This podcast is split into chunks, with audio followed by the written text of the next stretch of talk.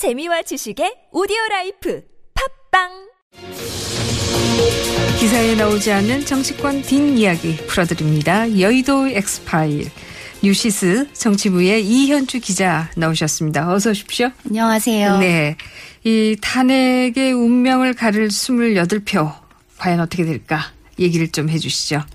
일단 탄핵안 가결에는 200표 이상이 나와야 됩니다. 현재 민주당이 121석, 국민의당이 38석, 정의당이 6석, 그리고 무소속이 7석, 다 합치면 172석인데요. 네. 지금 새누리당이 128석이니까 야당이 다 찬성한다 치면 새누리당에서 적어도 28표가 나와야 됩니다. 네. 일단 비박계에서는 탄핵 정족수를 채운다고 호언장담하고 있습니다. 또 비박계 모임 비상시국위에 참여하고 있는 29명은 뭐다 서명을 받았다 이런 얘기도 했고요. 또 찬성 입장을 낸 비박계 외에 친박계 중에서 강성 친박이 아닌 이런 중립 지대에 있는 그런 분들도 찬성으로 돌아서는 분위기입니다. 네. 비박계나 전문가들 사이에서는 220표까지도 나올 수 있다고 했고 또 친박계도 200표 초반으로 가결될 수 있다. 이렇게 예상하는 상황인데요. 네. 왜 이런 가결 전망이 우세하냐? 이게 가장 먼저 이제 부결이 되면은 네. 새누리당 자신들이 죽을 수 있다. 이런 얘기가 나오고 있는데요. 네. 일단 부결이 되면은 먼저 친박 계한테 일단 비난이 많이 쏠릴 거고요. 네. 그래서 이제 친박계 중에서 일부가 찬성을 많이 할 거다. 오히려 생각보다 더 많은 찬성표가 나올 수도 있다. 이런 얘기도 있고요. 네. 또 비박계 입장에서도 본인들이 살기 위해서 가결이 돼야 되죠. 그래서 이제 뭐 인증샷 얘기도 나오고 있는데 또 일각에서는 오히려 야권이 장난을 칠 수도 있는 거 아니냐. 이게 네. 전략적으로 뭐 부결이 시킬 수도 있는 거 아닐까.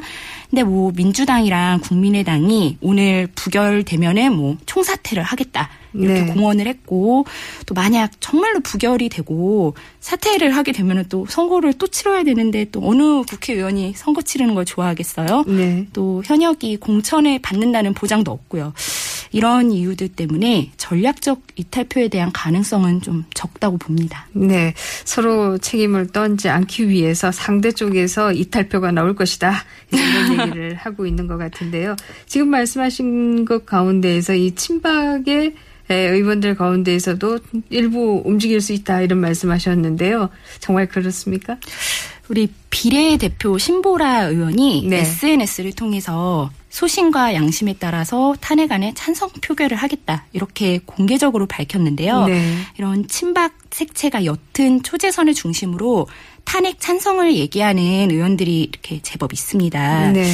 그 이유를 보면은 먼저 지금 박근혜 대통령 지지율이 5%도 안 나오는데요. 대구에서조차 10%대입니다. 네. 이게 촛불은 뭐 바람이 꺼진다면서 박 대통령을 공개적으로 두둔했던 김진태 의원 같은 경우에는 이 지역구가 강원도 춘천인데요. 지역 사무실에 뭐 시의자들이 뭐 사무실에 찾아가서 뭐 농성을 하기도 했고요. 또 아마 부결이 되면 이런 식으로 전국적으로 새누리당 지역 사무실은 초토화가 될 수도 있다. 네. 이런 얘기도 나오는데요. 이 몰래 찬성표를 던지는 친박계 의원들이 더 많을 거다. 이런 시국에서 부결포를 던지기는 쉽지 않다. 이런 얘기가 있고요. 또 예전에 최순실 공천으로 이렇게 또 논란이 됐었던 그런 비례대표 분들이 있는데요. 네. 사실 비례대표는 대부분 친박계로 분류됩니다. 근데 이제 이런 오히려 그래서 이런 의혹을 받았던 비례분들이 도리어 이제 찬성을 찍고 이를 인증샷으로 뭐 남겨서 증빙 자료 이런 거 만들어 놓은 다음에 네. 어난 아니다. 난 최순실 공천 아니다. 뭐 이런 식으로 얘기할 수도 있다는 얘기도 나오고 있습니다. 네. 그러나 뭐또 어, 상당히 불안한 이유 중에 하나는 이것이 공개 투표가 아니기 때문에 말만 이렇게 하는 게 아닐까 하는 걱정도 사실 하게 되는 것도 아, 사실인 그렇죠. 것 같아요. 투표는 그때 네. 가봐야 알긴 하죠. 네. 오늘 이총 열렸죠? 네. 분위기 좀 전해주시죠. 오늘 탄핵 하루 전인 만큼 일단 친박계와 비박계 신경전이 되게 치열했는데요. 네. 친박 지도부는 오늘 아침 회의에서 전날 어제 최순실 국정조사 2차 청문회에서 새누리당 비박계 청문위원들이 박근혜 대통령에 대한 뇌물죄 여부를 거론한 것에 대해서 불만을 많이 드러냈고요. 네. 또 의총에서도 이 갈등이 드러났는데요. 비공개 회의에서 조원진 최고위원은 확실하지도 않고 추정만 있는 이런 사안을 두고 어떻게 생방송에서 공개적으로 대통령 뇌물죄 얘기를 할 수 있느냐 이러면서 청문위원들에게 대놓고 불만을 드러냈어요. 네. 여기에 또 일부 친박계 의원들이 동조를 하고 그래서 비박계 또 우리 황영철 우리 청문위원은 기자들이랑 만나서 아 아직도 정신 못 차리고 있는 사람들이 많다 이렇게 말하기도 했는데요. 네.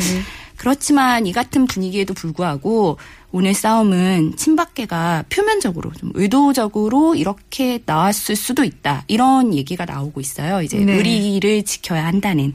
하지만 뭐 본인들도 살아야 하기 때문에 정작 밀실 투표에 들어가면 찬석을 찍을 수 있다. 샤이 탄핵 이런 네. 얘기도 있는데요.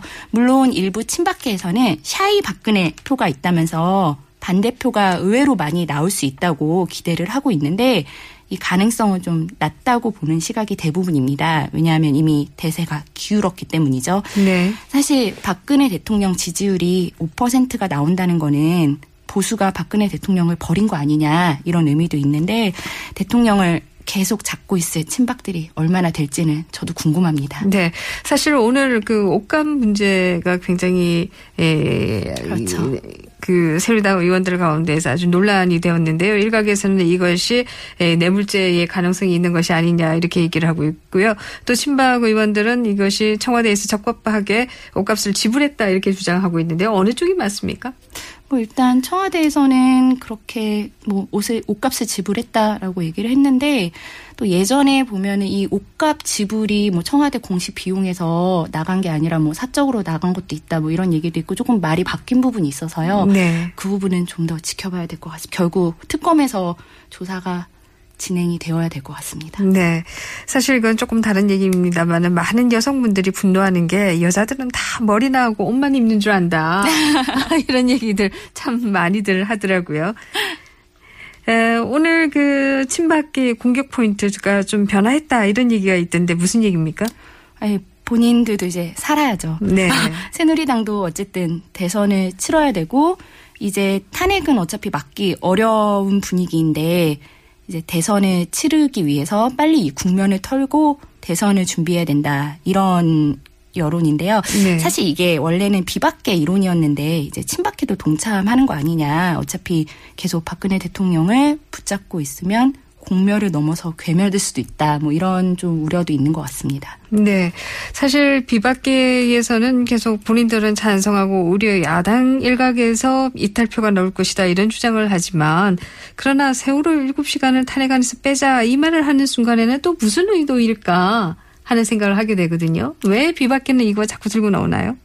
일단 뭐 단순하고 간단하게 얘기를 하자면은 표 단속력이다.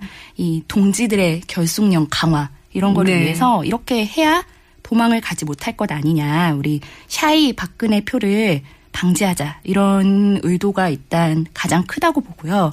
그리고 또 만약에 혹시 부결될 경우에 좀 면피용 의도도 있는 거죠. 우린 아니다. 우리는 이 안정적인 가결을 위해서 세월호 7시간을 빼자는 얘기도 했었고 또뭐 은증샷 이런 얘기도 나오고 있고 그래서 좀 그런 의도가 있는 게 아닐까. 네.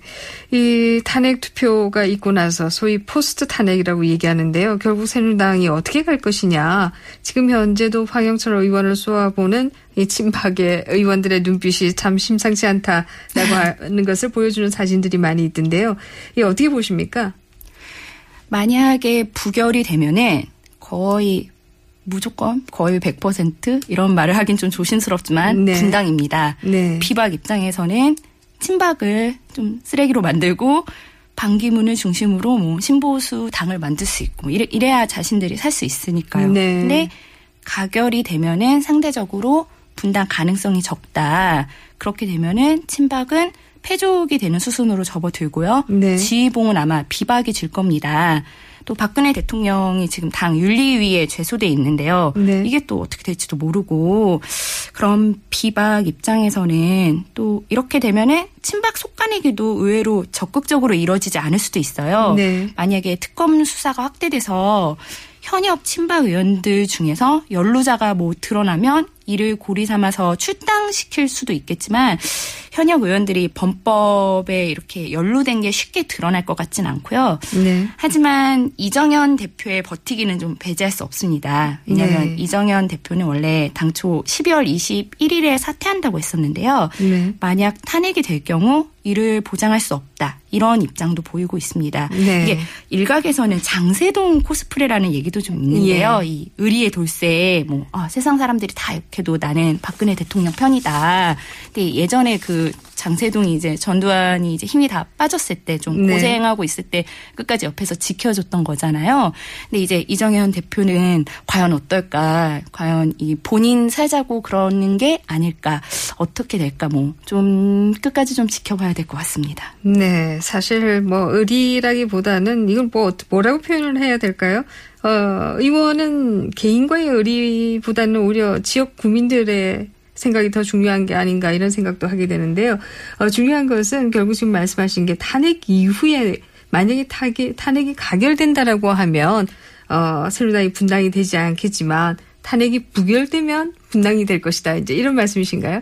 분, 부결이 분당 가능성이 더 크다고 봅니다. 아. 부결이 네. 네. 결국 뭐 이정현 대표가 얼마나 버티느냐 이것에 따라서도 또 달라질 것이다. 네, 뭐 이런 얘기시군요. 맞습니다. 네.